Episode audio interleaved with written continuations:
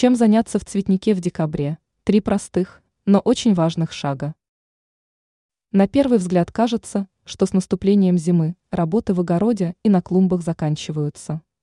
Однако данное утверждение является в корне неверным. Если вы хотите, чтобы ваши цветы радовали вас несколько сезонов подряд пышными бутонами, поухаживайте за цветником в декабре, о чем рассказывает ученый-агроном Анастасия Коврижных. Эксперт назвала три шага, которые обязательно нужно сделать на клумбах зимой. Возьмите на заметку. Для начала следует обратить внимание на снежные покровы в цветнике. Если зима выдалась бесснежной, обязательно замените снег опилками.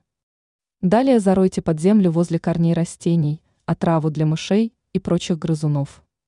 Это крайне важно, ведь в противном случае вредители не оставят от ваших цветов даже воспоминаний. После этого стоит заняться хвойными деревьями, если они у вас растут.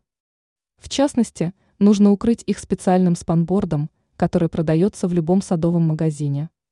Ранее мы рассказывали о том, как правильно подкармливать комнатные растения зимой.